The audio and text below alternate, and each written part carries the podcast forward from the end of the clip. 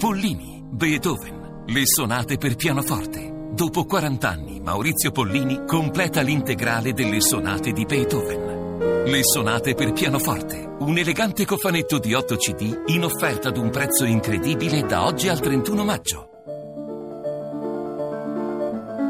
Pollini, Beethoven, le sonate per pianoforte complete, l'impresa di una vita. Da Deutsche Grammophon, nei migliori negozi di dischi.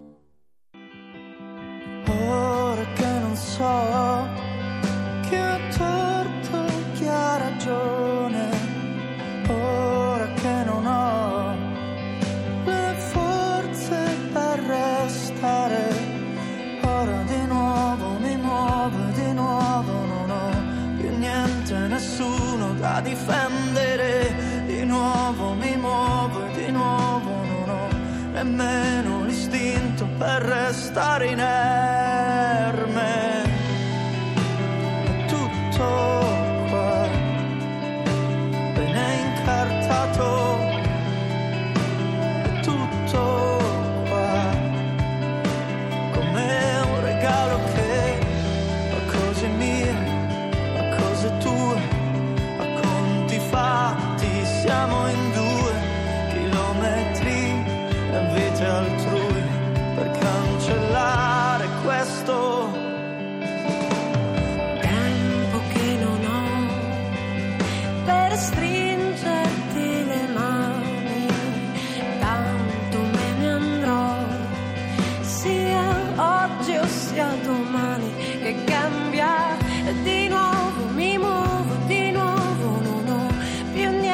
nessuno da difendere, di nuovo mi muovo e di nuovo non ho il senno, l'istinto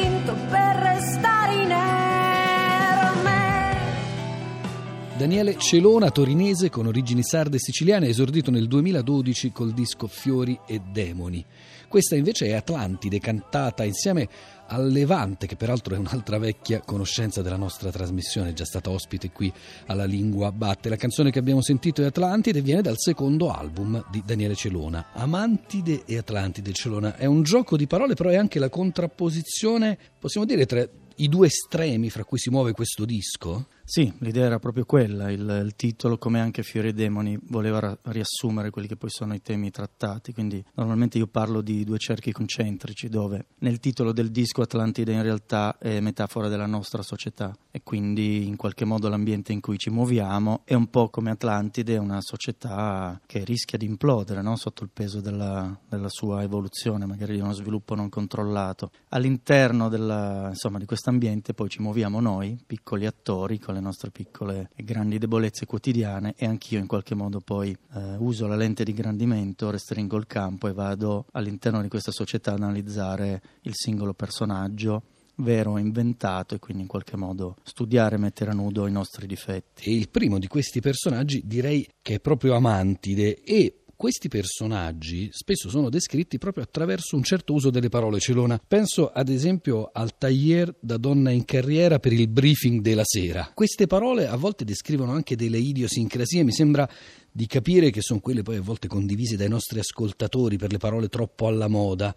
Eh, ma è la mia città di idioti alla pericena, forse anche perché la chiamano così. Sì, vabbè, quello è un, una sorta di, di, neologismo che ormai subiamo tutti. Beh, quello era un ritratto in sotto la collina di un certo tipo di, di Torino, in realtà neanche così ampio, poi non vorrei offendere i miei concittadini, amo la mia città, però eh, in quei contesti un po', eh, passami il termine, tra virgolette, fighetti, è chiaro, si incontra anche quel tipo di poser. Non solo a Torino, ovviamente. No, immagino, immagino sia diffusa la, e invece per quanto riguarda il rapporto tra musica e parole, tu sei un cantautore, scrivi le parole, scrivi la musica, non è esattamente una musica, come posso dire, che risponde a quella tradizione del cantautorato italiano, c'è molto rock nella tua musica. Assolutamente sì, in certo qual modo il mio tentativo è anche quello di far accettare questa formula, far accettare questo come cantautorato italiano, cioè far sì che possa essere riconosciuto come tale e in qualche modo non mi dispiace neanche quando eh, viene attribuito il termine di rock italiano, nel senso che ormai è diventato un po' un vezzeggiativo, no? soprattutto da uh, chi ha un po' più la puzza sotto il naso ed è vicino all'alternative, come lo sono io in effetti, e quindi si usa quasi come un, un insulto dire rock italiano. Anche lì ormai più... c'è una tradizione, una tradizione che parte forse dai CCCP, CSI, esatto, dai Marlene Kunz, esatto, che sono esatto. stati ospiti anche loro qui alla Lingua Batte. Sicuramente per i CCP in particolare si può parlare di, un, insomma, di, testi e contenuti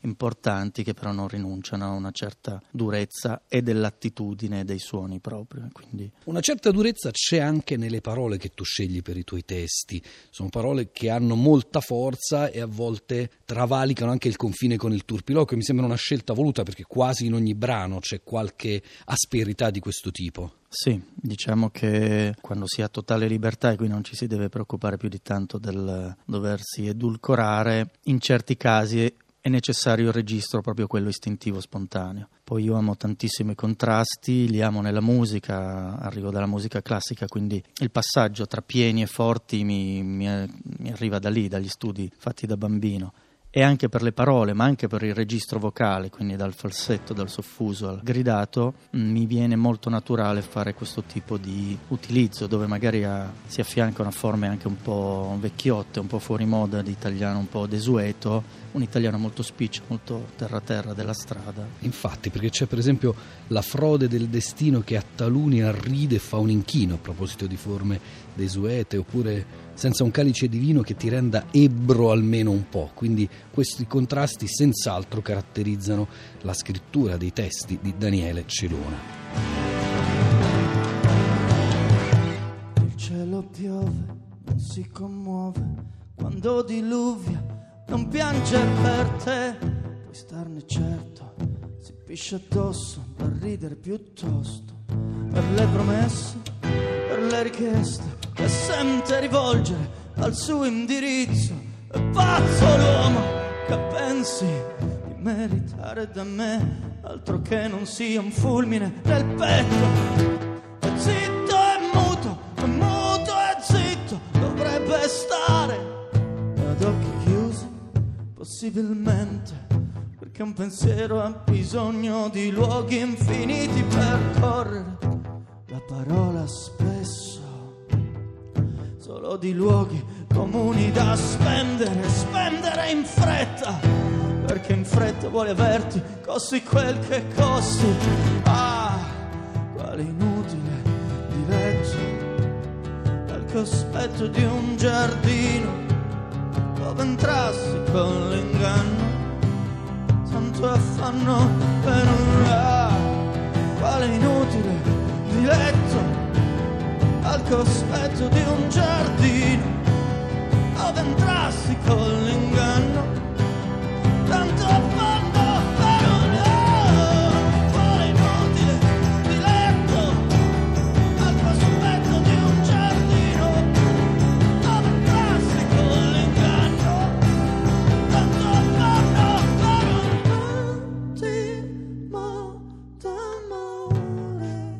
presunto tale Daniele Celona dal vivo qui a Via Asiago alla Lingua Batte. Daniele Celona accompagnato da Marco Di Brino al basso, da Mario Rossi al rullante, da Davide Invena alla chitarra e ai cori. Daniele Celona e il suo ultimo album Amantide Atlantide. La canzone che abbiamo appena ascoltato però è Johannes. Allora parlavamo prima di musica e parole, ma per usare anche qui un calco cantautorale eh, possiamo dire che c'è anche il contrasto, la convivenza tra pensieri e parole. Ecco, Celona sembra preferire i primi perché un pensiero ha bisogno di luoghi infiniti per correre, la parola spesso solo di luoghi comuni da spendere. Come mai questa prevenzione nei confronti delle parole, Celona? No, vabbè, era... l'immagine riguarda un certo tipo di parola, anzi se scrivo è perché credo che la parola sia molto potente, molto importante. In certo qual modo forse il, il pensiero è ancora superiore, nel senso che non ha limiti, è qualcosa forse di più personale, qualcosa che può viaggiare ad occhi chiusi, no? il famoso sogno ad occhi aperti ma chiusi di cui parlava Allan Poe. La parola quando è svilita, quando è usata banalmente, quando non è, non è considerata, quando le si dà voce prima di passare dal filtro del pensiero può essere anche insomma criticata, può non essere adatta, può essere fuori luogo, però sicuramente credo nella sua forza, se no non sarei qui. Infatti anche noi qui alla Lingua Batte ci crediamo tutti e ci crediamo tanto, per noi le parole sono sempre importanti. Dicevamo prima di Atlantide come immagine, metafora, figura della società in cui viviamo. In realtà questo disco è anche, se non soprattutto, un disco politico. C'è anche un brano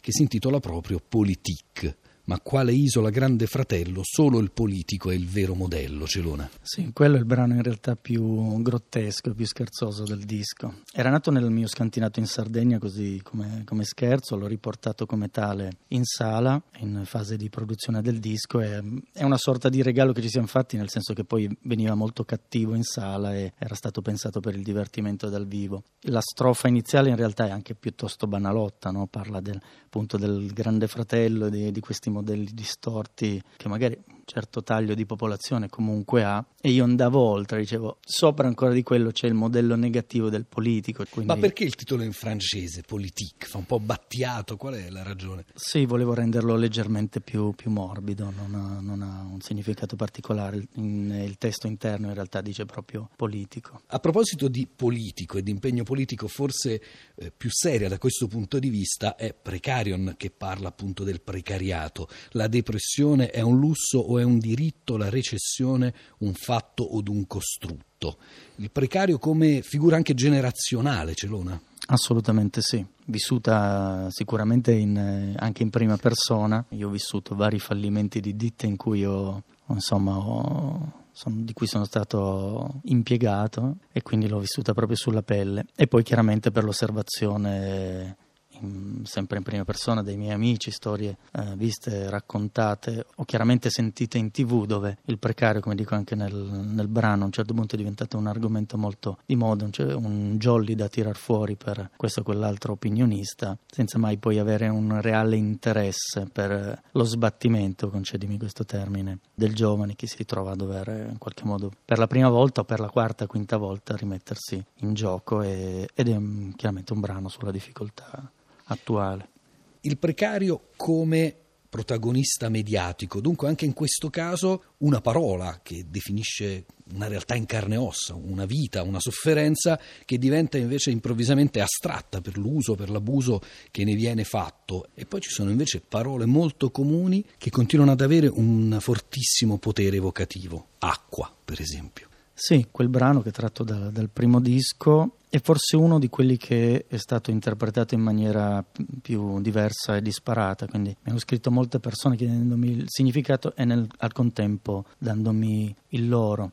L'originale in realtà era piuttosto stupido, ovvero dopo le strofe molto pesanti di questo piccolo cortometraggio che ho cercato di mettere in musica, l'acqua era, si rifaceva al giochino si, dei bambini, no? per cui quando non trovi qualcosa inizi a dire acqua. E quindi era proprio la ricerca della donna superficiale che è uno dei due personaggi del brano rispetto alla meretrice che quindi fa una vita decisamente più difficile, il suo alter ego è proprio la donna superficiale, la principessina in qualche modo che insomma non vede neanche il sole come può vedere quello che sto sentendo io, no? E quindi è proprio non trovare quello che è sotto gli occhi. Il venditore afgano ha visto esplodere gambe anche di suo fratello, lo dia perché ne ha bisogno. Il giovane italiano pensa che sia un coglione, questo non ha senso, non è valida ragione.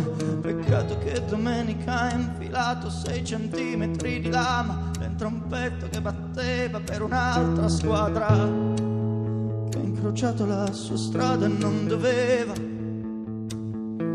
Che sgarro imperdonabile. Irina vende il corpo, ma solo più da tergo. Non vuole occhi davanti a far da specchio del suo inferno.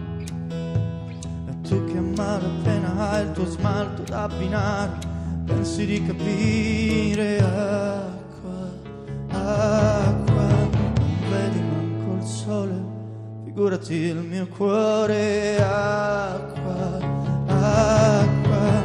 Non trovi due parole scolpite nella pietra, acqua